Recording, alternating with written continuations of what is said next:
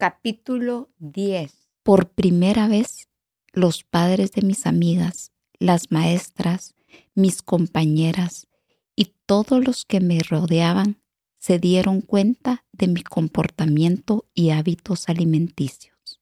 Las autoridades del colegio se alertaron y obligaron a todo mi grado a asistir a pláticas y conferencias sobre alimentación balanceada y cuidados del cuerpo. Recibimos charlas de expertos que ponían énfasis en los desórdenes alimenticios. Yo no decía nada, pero sabía claramente a quién iba dirigido el esfuerzo. Recuerdo especialmente una de las charlas porque el papá de una compañera me puso en evidencia. Unas semanas antes habíamos hecho en clase un ejercicio de identificación. La tarea consistió en presentar una imagen o dibujo de cómo nos veíamos a nosotros mismas. Unas se dibujaron a sí mismas, otras pusieron un árbol o una flor. Yo presenté el anuncio de una mujer obesa que asistía a una clínica de reducción de peso. Y es que así me veía yo obesa. Durante la charla, el Señor contó a los otros papás la imagen con la que una de las alumnas se había identificado. Los demás se escandalizaron y yo fui descubierta. Esto ocasionó que mis compañeras se fijaran más en mí y en mis conductas anormales, como usar dos sudaderos o no comer casi nada durante toda la jornada escolar. El colegio llamó a mis papás y a mí me llevaron al departamento de psicología. Mis compañeras me aconsejaban y algunas maestras me hablaron con mucho cariño. En ese momento negué tener un problema, no lo acepté. Me enojé muchísimo, me sentía atacada, engañada y decepcionada. No sabía qué me estaba pasando. Estaba muy confundida. Además, mis papás no quisieron aceptar la situación. Para ellos era difícil entender que su hija, la que nunca había tenido problemas, pudiera tener uno de este tipo. Como al poco tiempo terminó el año escolar. El colegio no insistió y nosotros como familia lo ignoramos. Mientras simulábamos que todo estaba bien, mi frustración aumentaba.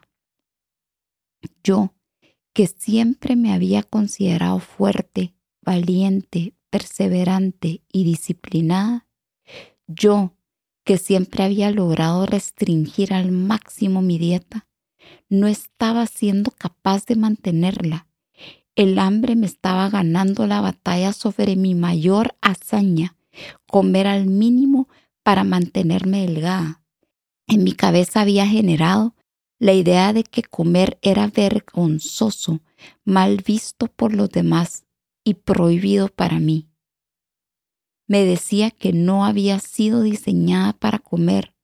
Mi apetito aumentó muchísimo, se me antojaba todo lo que yo misma me había prohibido, y aunque a veces conseguía vencer la tentación, otras me resultaba imposible. Para esconder la culpa comía escondidas. Me uní mucho a Jimena, una compañera de colegio que aunque siempre había estado en mi grupo de amigas, nunca habíamos sido cercanas. Nos identificábamos porque las dos sentíamos lo mismo hacia las consecuencias que traía comer como los demás compartíamos las rutinas de alimentación y conductas similares, como usar más de un sudadero y desayunar, almorzar y cenar porciones muy severas. Entre comidas, solo ingeríamos manzanas verdes o algunos trozos de galletas integrales. Nuestros menús consistían en verdura y pollo cocido. Hubo días en que pensé que iba a desfallecer de hambre, por lo que no podía respetar la dieta y les robaba la comida a mis compañeras para comérmela escondidas. Esto me causaba tal frustración y angustia que mi autoestima se vino al suelo. Me mantenía enojada e irritada. Llegué a odiarme por mi debilidad y mi incapacidad para mantener el control sobre mi cuerpo. Los pensamientos de derrota y fracaso se fueron fijando en mi cabeza. Sofía, perdiste. Sofía, no pudiste. Sofía, no fuiste capaz. Qué decepcionante eres. Lo peor era que, no contenta con decírmelo, pensaba que los demás opinaban lo mismo.